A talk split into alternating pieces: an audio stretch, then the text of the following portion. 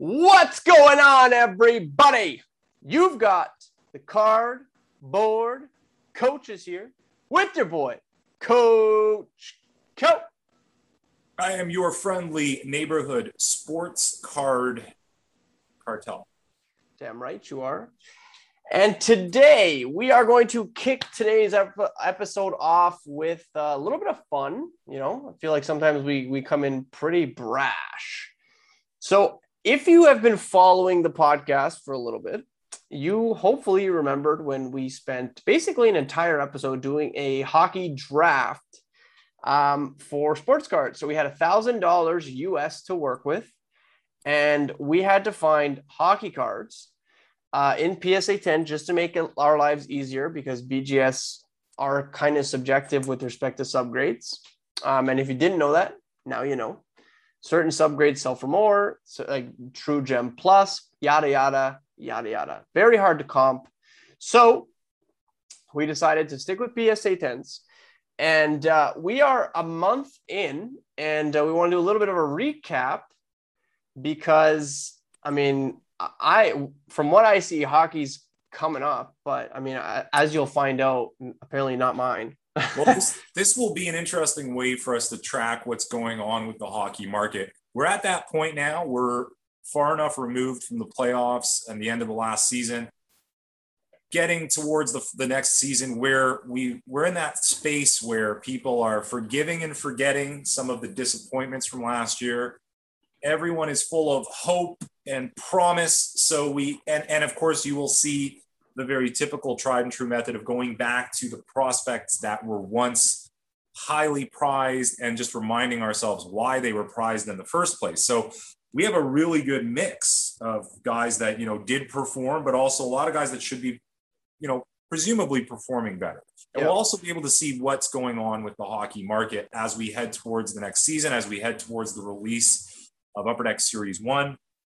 And I think a lot of the guys that we chose are going to be very reflective of the overall market. So we're not sitting here picking McDavid's and Matthews. Mind you, we didn't have the budget for it because it was $1,000. No, we did not.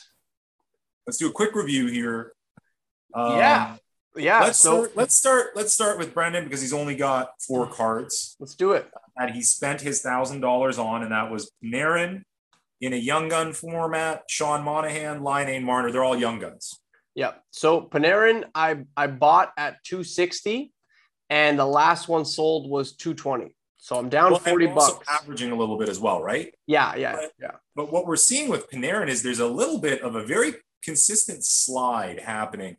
Now, mind you, he's newly into that 200 plus area. So I think maybe there's a little bit of uncertainty in how the Rangers are going to shape up. There's still a lot of offseason to go.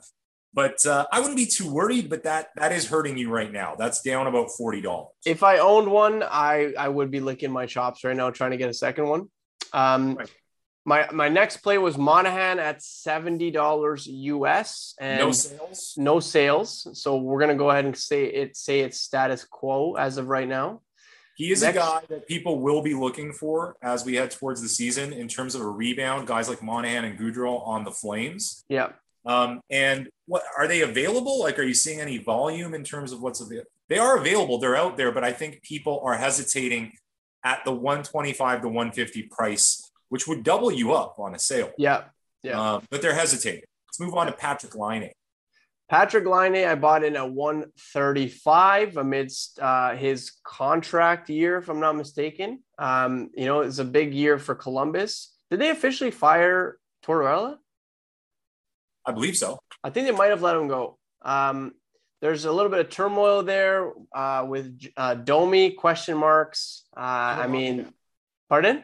He will not be back. Domi? Tortorella. Yeah, there you go. So, yeah, there's some question marks with Domi as well. I'm really looking for Laine to step up this season. And I think that people are probably anticipating that he'll get a little bit closer to, I mean, his career 30 goals at least. I think last year he was abysmal. So I bought it at 135. It is at 155. So I'm plus 20 there at least. That's a card that's going to hit 200 before we enter the season. Yeah, I can't imagine it not, considering at one point I believe there were like 3. And finally, our good friend Mitchell Marner. Mitchie Marner, I bought in at $5.35 USD. That's where he sits. And that's exactly where he's stayed, which I found kind of surprising. But I guess, I mean, there's always uncertainty in Leaf land, and people don't really want to buy in much more. Once things get going in the season, I'm sure that that's going to increase. And I still believe that this might be the cheapest people can grab them. Yeah, I still believe moving up towards the season that it'll probably correct itself. But I mean, I guess only time will tell. So right now I am actually down $40, correct? No, you're down $20. So I went from 1,000 to 980 in value right now. Now the cartel is having a good time here. And I'll be honest, I stayed away from emotion and picking favorite players. I'm not the only one sitting here, you know, speculating on Jack Hughes, but he has brought my portfolio up $75 on his own. I bought in at 200. He's now trading at 275 for the Young Guns PSA 10. People are just, they're high on the Hughes brothers and climbing. I think the Dougie Hamilton signing had a lot to do with that as well, you know? Yep. That's one that I really wish I would have parlayed into buying as many as I could back a month ago.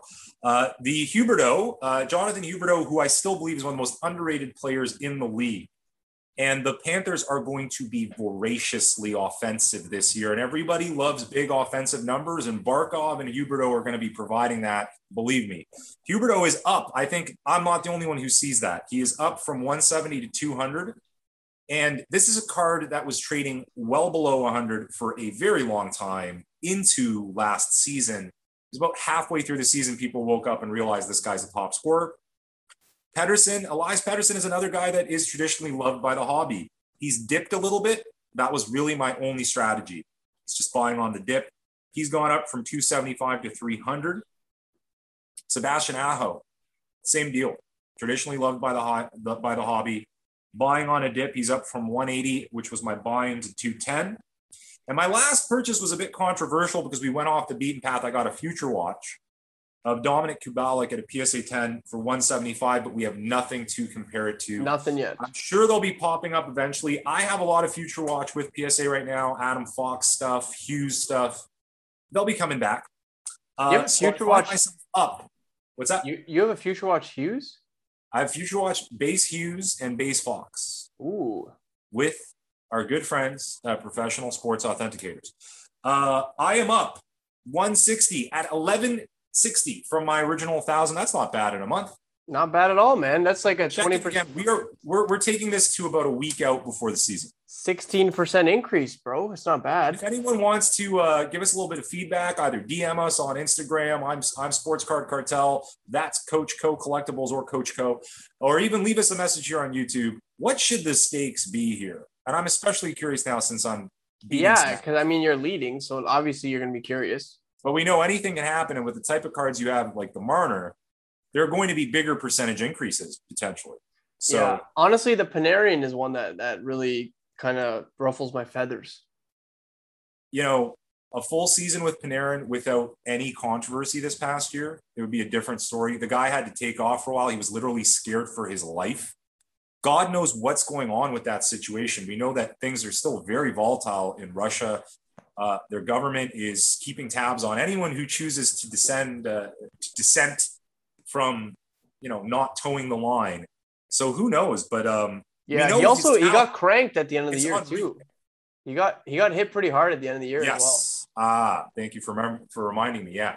Yeah. But end of the day, we know what he's capable of. I mean, he put up like 70 points in like 50 games, man. Absolutely. So that's our check-in on our great Canadian draft. Super excited. And with that, Coach Koe, let us venture into the toxicity of the modern hobby, which before we get into the toxicity again, at the end of the day, there's a real easy way to get yourself a little bit of an oasis from everything that's going on, particularly in the last few weeks. And that's to sort through your cards, crack your favorite box. For me, that's been UFC Select Hybrid. Brendan's been watching in awe as I spend the money on that product because that is just so pleasurable. And I'm going to be real with you. This past I would say 2-3 weeks. I have been to my local card shop like 3 times a week, man. Yeah, I have gone more than ever in the midst of all the craziness. And of course, you know, that's a place where there's more conversation. You get and like more positive conversations, you know, where like most of them are positive. I know that the main card guy at the shop I go to is very down on this whole Fanatics deal, which we'll get to in a second. But yes, you do hear positivity, and you generally hear the lighter side of things rather than the serious nature of some of the conversations that go on social media. Yeah. But, you know, I always tell people, spend the most time with positive people. And that doesn't just mean, I mean, there are positive people that still have an agenda, but, you know, spend time with people that you trust. And, you know, I had a nice experience chatting with someone on Instagram that I met up with yesterday, and just, you know, remind yourself why you got into it. If you did get into it purely for the buy and sell, you're in the toxic dump. And I don't know what your refuge from that is other than making money. I mean, I guess there's that, but we're all a mix of something: collectors, investors, dealers, this, that, the other thing. Try to stay on the lighter side as best you can. And yeah, that's all I can say before we kind of get into this stuff. Yeah, well, I mean, so you've been ripping wax to kind of get through this, right? And I've been buying vintage, and I've been going through like dollar bins. Like I've been looking for like steals that make me feel good, you know, like little. And by the way, there's no better way to educate yourself and learn. You know, particularly if it's an era outside of what you were used to. You're going to bring home some stuff from these 80 sets. You're going to start looking them up. By the way, I highly recommend purchasing a Beckett. I mean I used to be subscribed back in the late 90s, early 00s.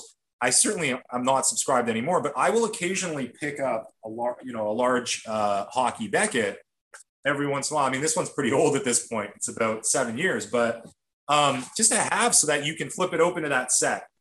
See what the rookie cards are, see if there's any notes about uncorrected errors, about condition sensitivity. They're in there. That's in the Beckett. That's really cool. I highly recommend that as well. Damn. See, getting back to the roots. When things get bad, you go back to the roots, you know? Absolutely, right? So, I mean, I guess we should dive into some of the negativity of the hobby. And honestly, fortunately for us, we had such a lovely guest on last week in Rocky Mountain Baseball Cards. And, you know, it made the conversation about SGC, and it made the conversation about looking towards the future and, you know, trying to look for different ways to get, you know, the same results or similar results that we've been getting, or to, you know, put our stuff in cases and quality cases at that. When you say cases, you mean slab. I mean slabs. Right. Yeah. Yes. And yeah. Okay. So do we want to talk Topps first? Do we want to, because I mean, that's not necessarily. Well, here's the thing. We may not have a lot to talk about. Yeah. You know, we're going to touch on it. We briefly touched on it with Brian, but, and I think we got through the rest of the craziness, alt and PWCC. I think we've sort of gone through that. I mean, for those of you who don't know, because I don't know if we formally describe what happened. So, the PWCC, and, you know, chances are if you've been on eBay and if you've been following our podcast, like you kind of know our stance on PWCC with respect to their crazy high shipping rates and their like general disrespect towards like the sports cards that they sell. Cartel has shown one on the pod where it was chipped. Another one was like scratched up. Yeah. And these are slabs. You know, we've talked about how they've had videos of them throwing slabs around the vault and whatnot. And eBay recently removed them from the platform. I don't know if they're permanently removed or they were prevented from listing future items. And the reason why they did that is because they found substantial evidence to suggest that shill bidding had been going on. So, and for those of you who don't know, shill bidding is when you bid up your own card. So what happened was PWCC had several people. I mean, obviously it's a multi-million dollar company, so I'm sure they have many eBay accounts at their disposal, many emails attached to those those eBay accounts, and they were bidding up their own cards in an effort to acquire more money for said cards. Yeah. And just to clarify, Brendan. Yep. There's a lot of different ways one can shill bid. Everything from as simple as having a dedicated account for that purpose. And there's a lot of different ways you can actually enact the shill bid, which is to say, I can just walk into an auction, place a bid with the confidence that I know that I'm not hitting someone else's proxy bid, but I'm just pushing it. The most insidious form of shill bidding, which I've experienced, not with PWCC, I'm not making any accusations. I do not believe I have been affected by shill bidding in PWCC auctions. I'm just putting that out there. I know I haven't, because I don't touch their auctions. Right. But I have been affected by shill bidding. And the way that you know generally is when you see a zero feedback bidder or someone with very few feedbacks, and they've pushed you to your max or past your max. Yeah. And then at the last second, they've retracted their bid. That's a truly insidious shill bidding scenario. They've essentially forced you to show your proxy, your top proxy bid, which is your secret top bid. And you're going to end up with the card. And you may be happy to get the card, but you would have gotten it for $50 to $100 less if they hadn't pumped it. Yeah. Now, the other thing is you got to be able to know how to use eBay. So when you go into the auction history, you're also going to see the behavior in terms of when those bids were made. And if you click the bidder, even though their name is private, always, right?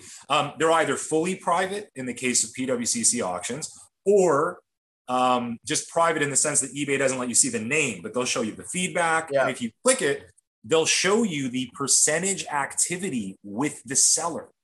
So if this person who has bid you up and then mysteriously retracted their bid happens to have 89% activity with that seller, virtually guaranteed that it's a shill bidder. Yeah. Now, the insidious shill bidding is what I just explained. The illegal, borderline, worthy of investigation shill bidding is when I am the consignee. Yep. And I am working with the consignor to shill bid.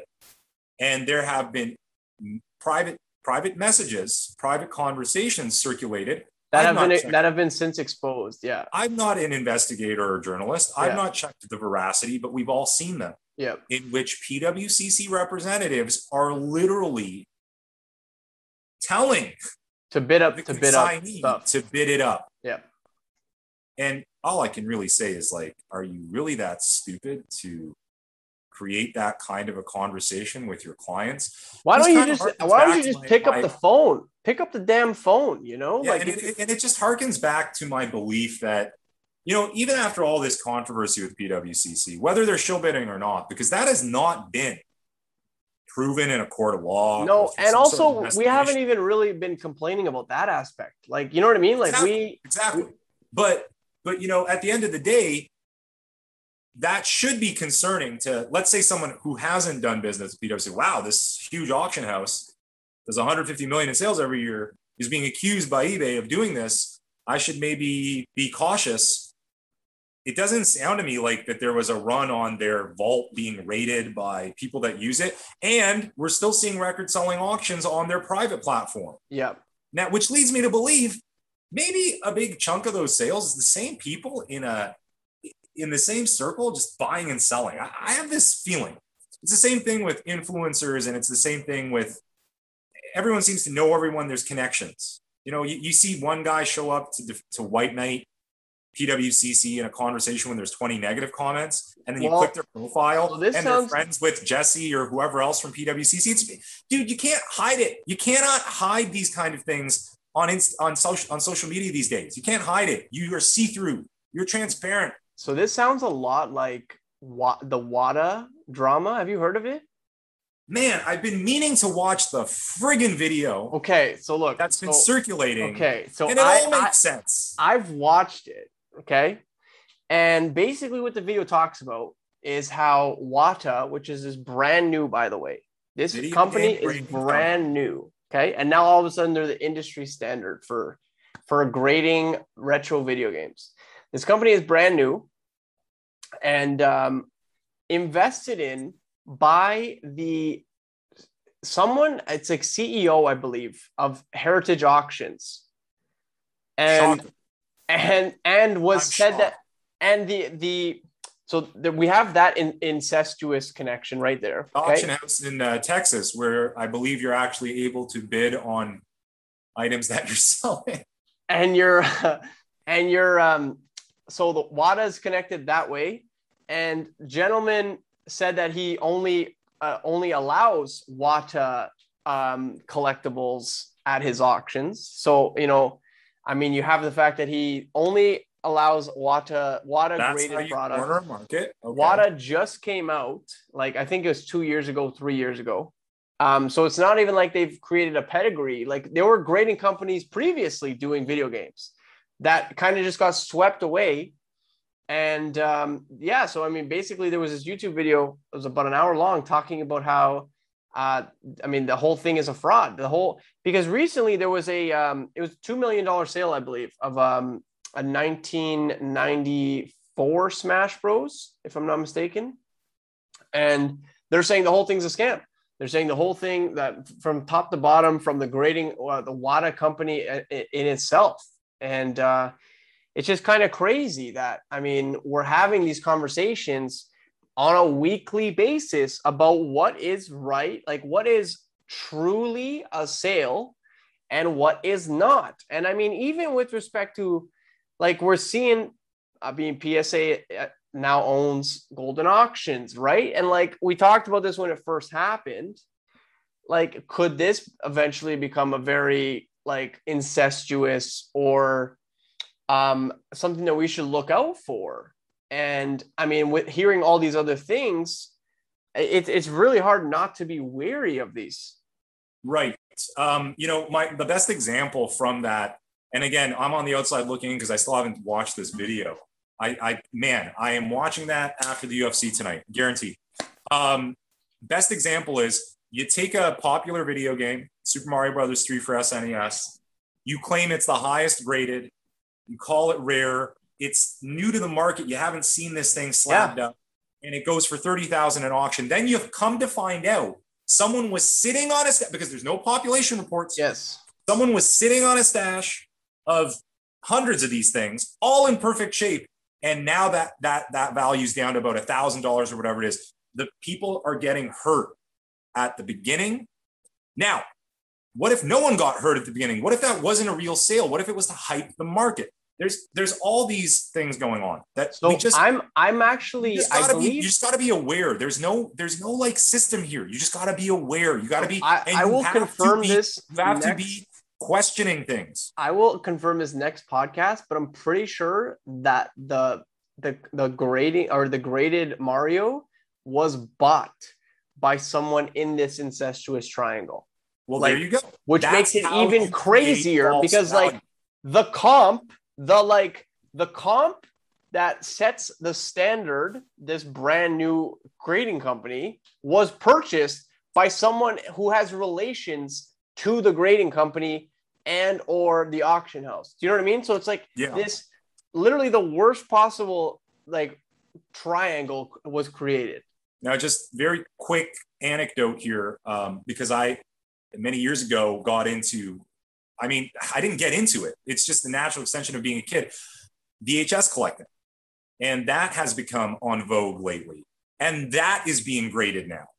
Really? You are seeing stacks of sealed VHS tapes, which they printed in the millions. Yeah. You know, Batman, Halloween. Like Lion King, you know? You're seeing these graded. And there is a seller on eBay. Do your own research. You can find him in a second, offering what's called IGS, investment grading services, systems, shellacking on eBay.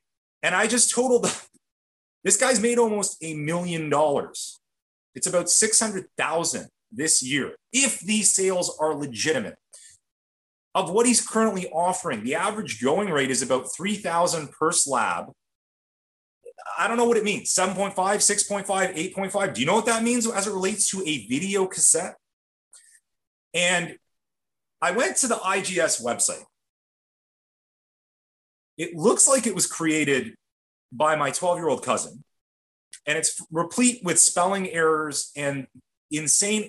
It's almost, I almost feel like I'm getting my shirt tugged or something, or I'm getting smacked in the face or taken on a ride, because it's almost so amateurish and ridiculous, so as to create a sense that this is all just a joke.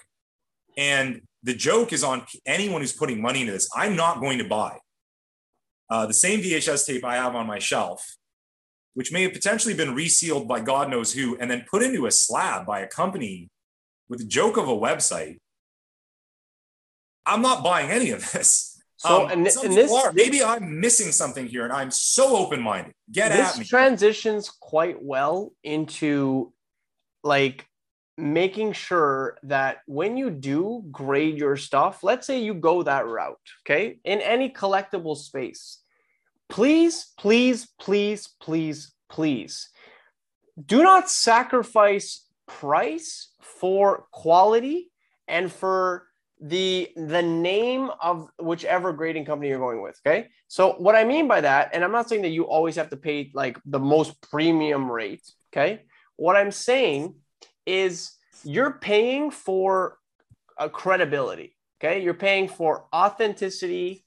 I mean, we see these fraudulent things happen all the time. Like if it's too good to be true, it probably is.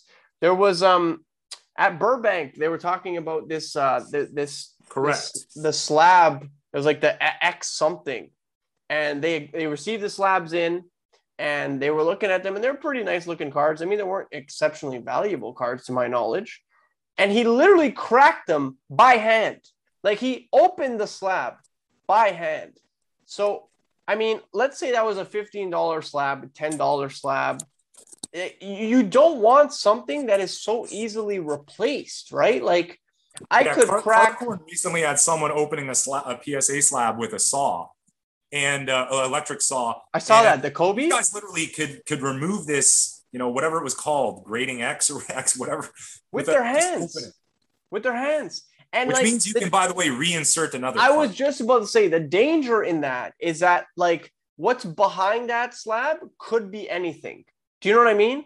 You could literally put anything on the, it can be a reprint. It could be a photocopy of the card that's supposed to be there. You know what I mean? You have no way of knowing. Let's look at it this way. I mean, that is low hanging fruit. That is how you are picking off, you know, unsuspecting people and newbies to the hobby and making $20, $30 here and there on them, which is not to say that it's not a concern. I mean, and again, that's why we have card porn. Yeah. That's why we have hobby watchdogs, to alert us to this sort of thing. That's why someone like the Burbank Sports Cards Godfather is there to give good information.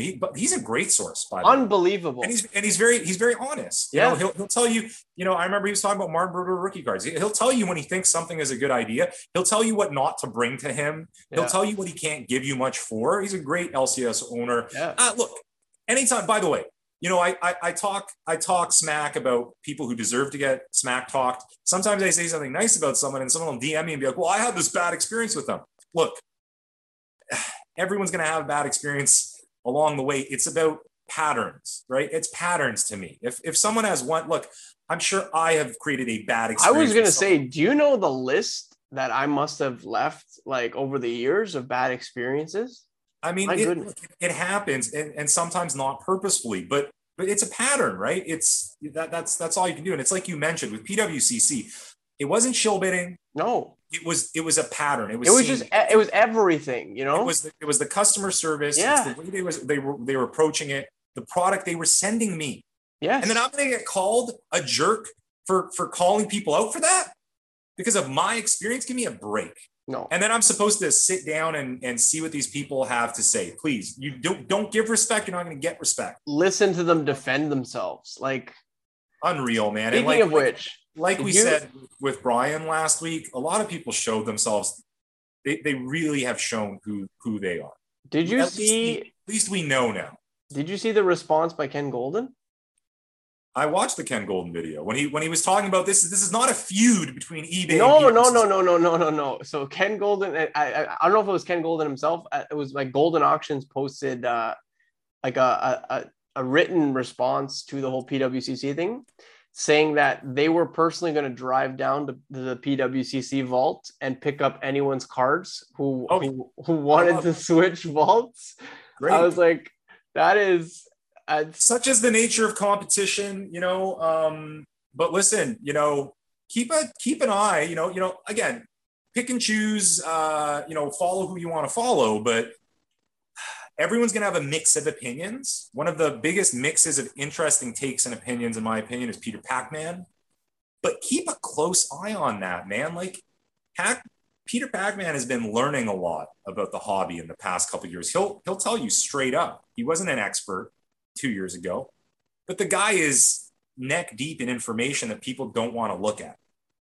And he'll tell you a lot of stuff about a lot of the big players, some of which we put on a pedestal just because they are a big player, and they all have histories in this hobby, which unfortunately lends itself and is built on a lot of fraudulent behavior, which is not to say you can't enjoy it and find the things you like and find success in it. Get away from the noise. I never relied on PWCC. I never did a ton of business. It's still weird that they sent me an email that said I was one of their top buyers. That's got to be a mistake. Weird. I think I spent like 2000 maybe with them, like a yearly. I don't know what the deal was with that. But and by the way, I'll remind people, I sent them a very polite email telling them I'd like to help them with their customer service. I believe it was Jesse himself. They never got back to me. Okay. I didn't insult him. I didn't yell at him.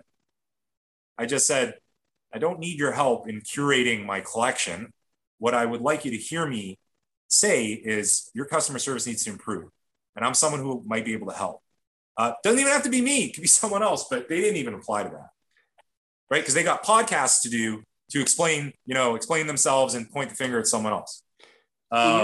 Speaking of Peter Pac-Man, this actually transitions nicely into the whole Topps Fanatics thing, which trying to get these grades, which was also great content last week that we just kind of didn't have time for. So Peter Pac-Man actually posted something today, or I saw it today anyway, about Slabby purchasing a slab from Fanatics, actually. What Slabby does. It was a graded slab from Fanatics. I think I've seen those. Does it have the Fanatics logo? 2 years ago. I don't know. It was it was a very nice looking slab. Isn't it just like a vanity slab? It doesn't have a grade on it. No, I don't know if it had a grade, but it had it was an autograph, like it was a player autograph in it though. I feel like it's just a product and the slab. Regardless, my point was that what he was talking about was the presentation of the whole Fanatics box, the box that came in. The letter that they wrote with the encased item.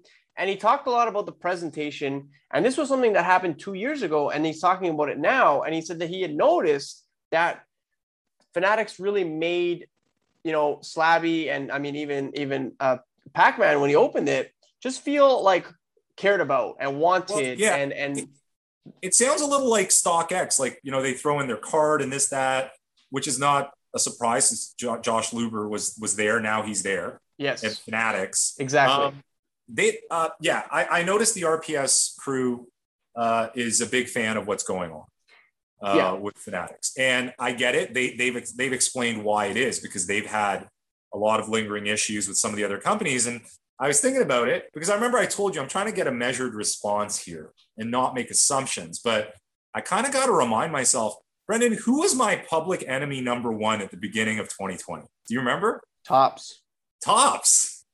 So I should probably be excited about it, but at the same time, it's Topps. And it was there since I was a kid.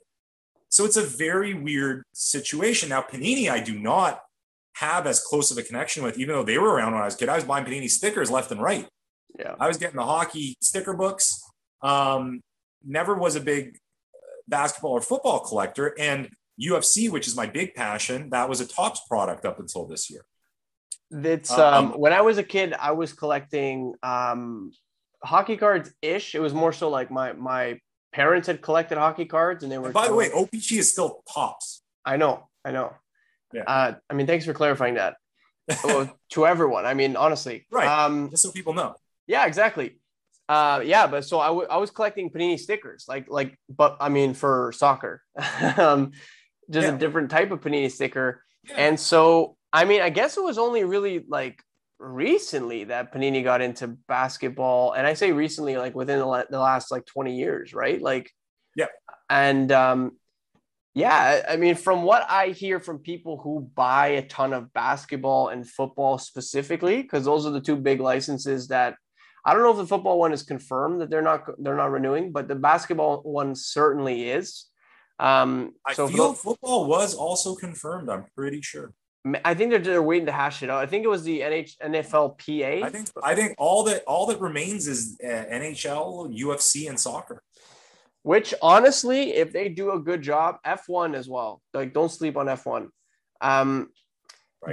They have the capability. I mean, those are global. At the very least, soccer and F1 and UFC are global. Yes. And they also have WWE. So they can still do damage if they correct some of the issues that they've been having. And you know what I mean? The issues? The issues are printing issues, damaged cards out of the packs, distribution issues. So, I mean, it's great. I mean, Fanatics redemption sometimes take forever. Do you know what I mean? Also, I screw this. Can we just get rid of redemptions? Because imagine opening a box of old product. I mean, we have sealed product, right? Yeah. Imagine opening a box and being super excited for the auto in this box.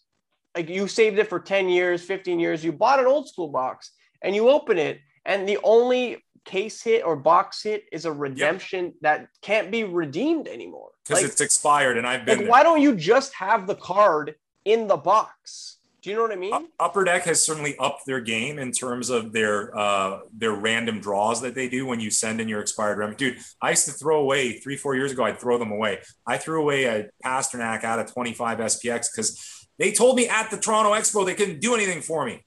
Wait, but anyway, can you do something?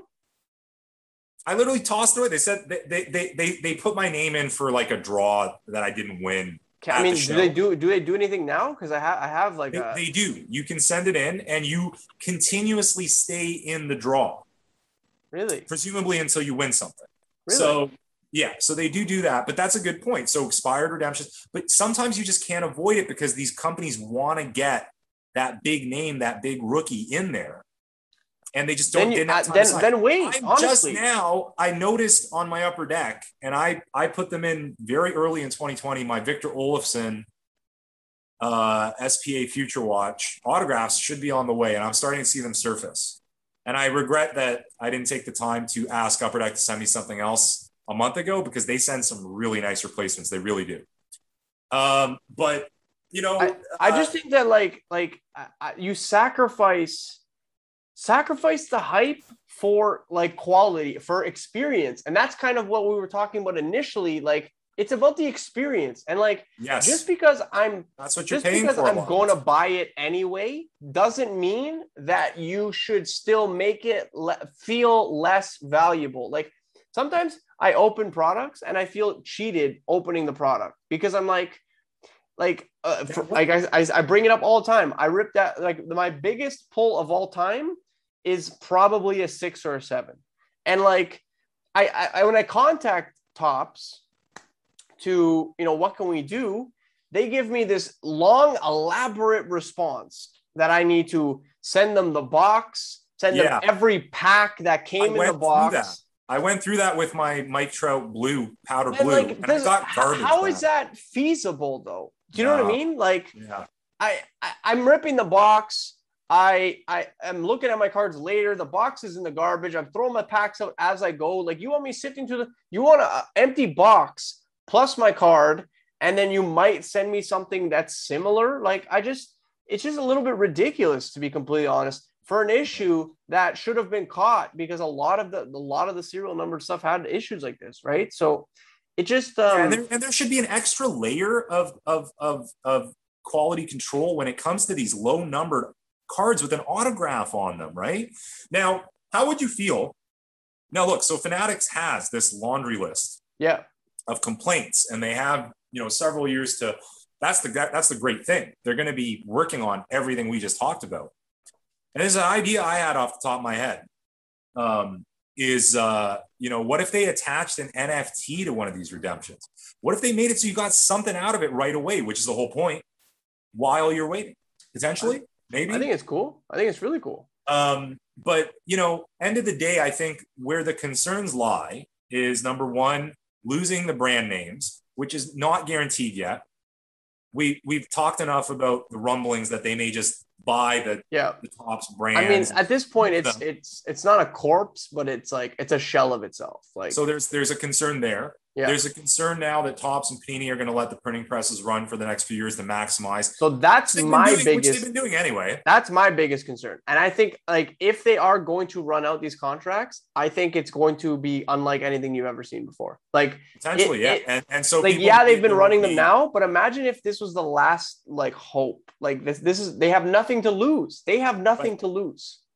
And if we see more product, I mean, that's going to be, it's good because more people get to rip and you know what I mean? Like, yeah, there's a better chance of you pulling one of 9 million parallels in a set, by the way. Like, I mean, people make jokes about it all the time. They're like, Select has 27,000 parallels and there's elephant and tiger and peacock and walnut, lion and Batman parallel, there's, there's a lot. Oh man, Batman parallel, dude, it would be cut. You could die cut it. Why don't we just call die cuts Batman parallels from here on? But so it's definitely concerning. Like, all of it, right? Like, and any change is going to enact some form of concern, especially when in the case of Topps, it's been 70 years for baseball. 70. You know what I mean? Yep. Let me ask you something. Do you think that the MLB did Topps dirty? Yeah, because Topps is claiming they didn't even have a shot at this, eh? They had no idea, apparently. I believe it, because that's the way life is these days, man. It's pretty cutthroat. And look, it was always headed this way, man. It was always headed into the hands of younger hype beasts who have kind of practiced their systems here and there with other different collectibles, and cards became the big boom, and it just, the blood was in the water. The piranhas came out. I call them hype beasts, piranhas. I call them all sorts of different names. Everything. It was headed that way. And here we are. We were talking about monopolies in 2019 and 2020 and how we didn't like that. Guess what? Now, not only is it a monopoly of production, it's a monopoly of everything. They're working together on every level from production to sale. I mean, if we look at the grading and so on and so forth. I was like, if you look at the grading and the, top tier sales, the golden and PSA. So a lot of this hobby is now owned by the same people. If you want a taste of it, check out the latest, check out the podcast scene, check out the schedules. It's all the same dudes. And I used to take offense to it because, I mean, we are running a podcast. I just think we're doing something a little different here. But, it gets called the circle jerk. And that's all I'm seeing lately. Find it not interesting whatsoever, quite frankly. I think there's better content casually on IG of people doing lives, It's like literally every live. Everything P. Ryan collection says, by no means. But it's more entertaining and interesting to me than these circle jerks that I see that are just the same dudes doing the same fluffing. Are you sure that you don't want to watch another interview with Gary Vee or with Ken Golden or Nat? By the way, Turner? I kind of like Gary Vee. I mean, telling you, he's an all right guy. I mean, at least I've been doing garage sales, since 1998, but that's okay. That's fine. I mean, that's cool. I mean, I like it. If I like garage sales and he does, that's cool. Are you sure you don't want to live stream a PWCC premier auction and talk about how crazy or watch the numbers go up? I get it. I get it on a few levels. Okay, I get it. If you own a lot of similar cards, it's fun for you to see what's going on and see how much your portfolio has gone up in value. And it's fun. It's fun to take care of your friends and it's fun to get paid. But anyway, other than that, we saw that we talked a lot about SGC in terms of potential plays coming up. We spent a whole podcast on that. and Koe and I, PSA purists, were sending out SGC subs. That's cool. I mean, I wouldn't say we're dying to do a reveal on our pod here, and we still have not been able to. I wouldn't say we're PSA purists. I mean, we both have a lot of love for BGS. Like, right. we both think BGS is undervalued, to be completely honest. No. For what I meant by purists was that's all we were submitting to. Yes, correct. Now, HGA, look, we had Tyler Hitt on the show. I love anyone with a new interesting idea or pursuit getting on our show. But again, I do not believe it was a fluff piece. I'm not going to allow myself to get involved in fluff pieces. I've not gone there. You've made an HGA submission. I believe you enjoyed it. The market. Yeah, I mean, I'll tell you my honest feedback. So having now sold all of my HGA, I submitted 5 cards. I sold all of them. I did not get what I thought they were, what they would have been worth in PSA slabs. Which makes plenty of sense. For sure. And that's, and that's why I sent them there. I probably got about 50% of what I would from a PSA slab. Yep. And again, I knew that. But to be honest, and this is no disrespect, I didn't like how the slab felt. Like it felt very plasticky, and it felt like malleable plastic, if that makes any sense. I also noticed that the slabs kind of dipped in the middle. Okay. And I didn't know if that was because of how I stored them or could be the process of how they I have no idea. And they stack well together, but it kind of they crevice in the middle. Right. So I didn't like that. It made me feel like I might bend it or break it, or maybe I did bend it. And even more so, I'm how did I bend a slab? You know what I mean? So I didn't love that. And then again, ultimately, I mean, unless you plan on holding something forever, or it's a piece that, you really, I mean, the artwork does pop, but I just found it very difficult to move those slabs. It's just they weren't very liquid.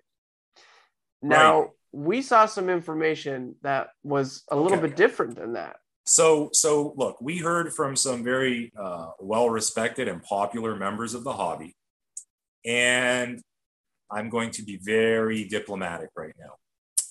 I'm going to be diplomatic. They're sponsored by HGA. So is that confirmed, though? Yes, they confirmed it. Perfect. They confirmed it in the body of the post. Perfect. So I like that. It was a little not clear at the beginning, which I wasn't thrilled with, but through the power of the hobby, through the power of the community, we got clarification that they were sponsored by HGA. Now, a few things here. They were trying to draw from comps, and we already know that comps are not 100% reliable. And they were comparing SGC and HGA of what you would think are similar grades, but we'll talk about that in a second. Yes. And they were trying to show us that on a lot of key cards, maybe not even key cards, some were parallels, that the HGA was outperforming the SGC. It was kind of funny. Some of the, what is this? These are intelligent guys. I am proud of what they've done and what they're doing and their success. But don't treat people like fools. Okay. Number one, there are different grading systems involved, and SGC 9.5 is not the same as an HGA 9.5. No. I'm only just learning this because, again, quite frankly, I'm just not pursuing much from either company. Yeah. I'm probably going to give both companies business, maybe eventually. I mean, I just did with SGC. I've given both. Again, with HGA, it's just, I'm a fan of the card more than the slab. And I'm not going to criticize anyone who likes a cool slab. Yeah. Because they're cool. I've seen some cool slabs. Yeah. But different grading scales, number one. And number two, 24-year-old company, 23, 24-year-old company versus 1-year-old company. And what that means is, what I'm trying to say with that is we have a fairly good picture of how SGC grades. I've not had anyone come to me and be like, this is ridiculous. Yeah, this is not an 8, or this is not a 7. Now, I've had anecdotes and stories about how your SGC 9 got cracked and came back at PSA 8, that's fine. But we also have anecdotes about HGA. And there's anecdotes about PSA 8s coming, getting cracked and getting sent back for 10s. You're right. But we've seen some extreme cases where there is some question of what is really going on with the quality of the grading at HGA. And, you know, I'm perfectly willing to take in a positive anecdote as much as a negative one, but we did see that one that got posted that was quite eyebrow raising. It was substantial raising grades. Very substantially lower grades received from PSA. Yeah. Versus HGA on the same cards. Verified. Yeah. So there was a lot of disingenuousness in that post. I understood the spirit of the post. It just did not really do what they told you it was doing. And I'm going to leave it at that without getting into any accusations or nastiness.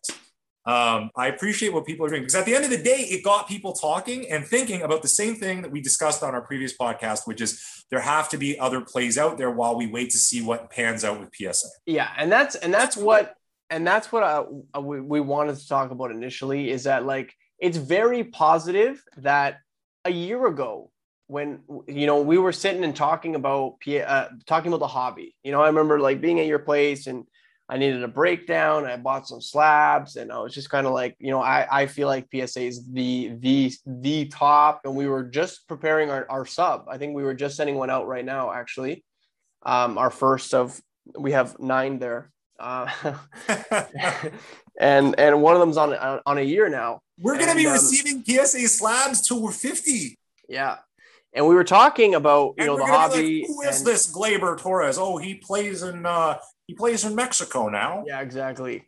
And we were talking about, and there weren't many. It was like, it was very linear. I mean, I remember talking about why are 8s and 9s not respected. And I wasn't talking vintage 8 9s. I wasn't talking modern 8 to 9s. I loved your perspective of a new collector. Yeah, I just didn't make sense to me. Like, why we only wanted 10s. Like, people didn't want 9s a year ago. Like, yeah, I promise you, they did not want 9s. Imagine you're a brand new collector of the hobby and you want a Joe Montana rookie, and you see the differences between, like, a 10, 9, and an 8. There's got to be a lot of questions there. And an 8 was like, whereas we are just $45, like, you know? We just accept it. We're just like, that's the way it is. And I was just like, it just didn't make much sense to me. So now what I'm seeing is that there's way more respect for 8s and 7s and 6s and 4s. I see people flexing 4s, which is dope, because it depends on the card. I'm going to flex my Gretzky 4. I'm going to flex it. That's what I mean. It's still sick as hell. You know what I mean? Like, that's still a flex. And especially, like, who gives a shit about what anyone else thinks? So I love that we've opened our mind, and the fact that we're having a conversation, like, who we should grade with aside from PSA is a massive step. Okay. So whether you choose HGA, SGC, CS, or CGS, you choose X-Fractor or whatever the hell grading company there was, or Dallas Show, or I don't know. There's so many at this point. Just make sure that you know what you're getting into, and ultimately, like, it should be for you, right? But I'm just happy that people are having these conversations. They're opening their minds. It's not just about PSA 10s anymore. And we can get back to the foundation of this hobby, which is collecting what you like. And, like, everyone, and it's funny because, like, ironically enough, a year later, after, you know, like, I really jumped in last year with you, this year I have one of my good friends who's jumping in at the same time, and you have now become the mentor. It's fucking weird. It is weird, man. And so I'm like, I'm trying to make sure that he gets a welcome, you know, like, I hope that he gets a better experience than I had initially. And already, you know, the fact that we're having conversations about SGC are huge. Like, he's like, he doesn't just see PSA 10s right now. Like, I mean, obviously PSA 10s are shiny, and they like dollar signs in your eyes. You're like, wow, I can't believe a PSA 10 sold for that. But, you know, he's starting to open up to subs with SGC. And to be honest, his first sub might be with SGC. And it's just kind of cool to see that transition over a year. And it also kind of makes me wonder, like, you know, at what point is PSA just so high end that, like, like all the uber rich just own PSAs and, you know, like they just do a deal business with each other, but that's for another day, I guess. Sure. Yeah. You know, that's the thing is, you got to be so careful these days. Anyone new to the hobby, I made this point on a story of mine not long ago. I feel I'm actually, if you throw them on IG or some of these social media platforms, they might be literally falling into the den of vipers who will be showing you strange comps and comparisons and just get inundated with a lot of information that is not meant to be good-hearted. Yeah. If you get what I'm saying. Yeah. Because at the end of the day, no one really, people are out for themselves and their circle. Yeah. And we kind of see what those circles are these days. And that's why, you know, I'm happy to just, you know, do my thing. Focus on the things the things that you love. Like Brendan, you love soccer. You're becoming a soccer expert on all these cards. You're researching them. It's your comfort zone. So when you get out there to buy and sell, when you get out there to get information, you're in that comfort zone. Yeah. Someone can't slide something by you, you know, and trick you in that sense. So yeah, that's a good thing. And again, buy the card. Careful about the slab. I was looking at a Beckett, anecdote again. I was looking at a Beckett card. Brendan, you knew about this. It was a card I really wanted. It was important to me. Obviously, I wanted it in a PSA slab, but I had a chance to get it cheaper in a Beckett slab. But when I took one look at the thing, it didn't sit right with me. I analyzed the card. I looked at it.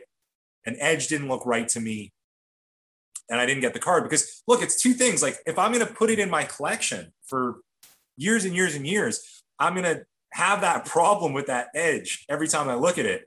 And if I sell it, guess what? Whether you want to believe it or not, the cartel has a conscience, and I'm going to not feel right passing along something that didn't make me feel right to someone else. Ironically, you mentioned Beckett, and there is some huge drama right now with Ronaldo stickers that were being graded by Beckett this month. Uh-huh. So Ronaldo rookie stickers from 2002 and his, which, correct me if I'm wrong, a lot of those get sent back from PSA with issues, right?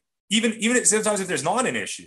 Yeah. I mean, the vintage soccer, there's a lot, they don't really, the knowledge isn't quite there, to be honest, because like a lot of the products were created overseas. You know what I mean? And the more I thought about it, you know, I know you weren't happy ultimately with the numbers on the slabs of those Maradona stickers, but you very easily could have received, and you would have lost your money. Yeah.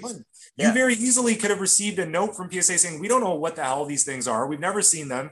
They don't seem right to us, and go screw yourself. Go use SGC or something. Yeah.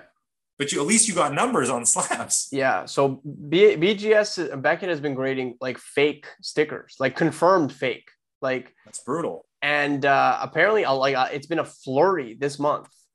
So, I mean, I don't know what they're going to do moving forward. I personally, if I'm Beckett, I'm recalling every graded Ronaldo from this month, and going over them extensively, because it's basically just obliterated the Ronaldo sticker market for Beckett. Oh boy, I'm looking at the posts on Blowout. Yeah, I'm telling you, it's huge. Week. There's like confirmed fakes that have been graded by Beckett. So it's basically just decimated. And Ronaldo happens to be like the most possible. These are big numbers, Brendan. Holy bro, I'm telling you, man. Like the stickers are very, very valuable. Like very valuable. And they're fake. So it's and he's the most talked about athlete in the world right now because he just made a move to Manchester United. So shit is again, and we're not accusing Beckett. We're not accusing this, that, and the other things, right? Because we don't know the overall circumstances. And sometimes they don't know. But like it's at the end of the day, right now, people getting ripped off. Someone's making money. This one eBay user apparently is making a lot of money, and I don't think there's going to be any consequences because the one thing that you're going to notice in reading about all these issues and all these controversies, there's never a comeuppance, and there's never resolution. There's never a payback. Yeah. So well, you almost got to wonder, like, how does Beckett grade these, you know, like how do they let these get graded? Like, because like, if they get graded, like the onus is kind of on them, you know what I mean? Cause like, they're supposed to authenticate. There has to be very explicitly stated guarantees that come with the ability to, and I believe PSA's been doing this the past year. They have been playing that out. Yeah. Where, you know, they will pay the fair market value, et cetera, if they're involved in a mistake. Yeah. So, man, that is wild. Yeah, this guy. Yeah, there you go. See? Out these stickers. What a great way to end the episode. Sure.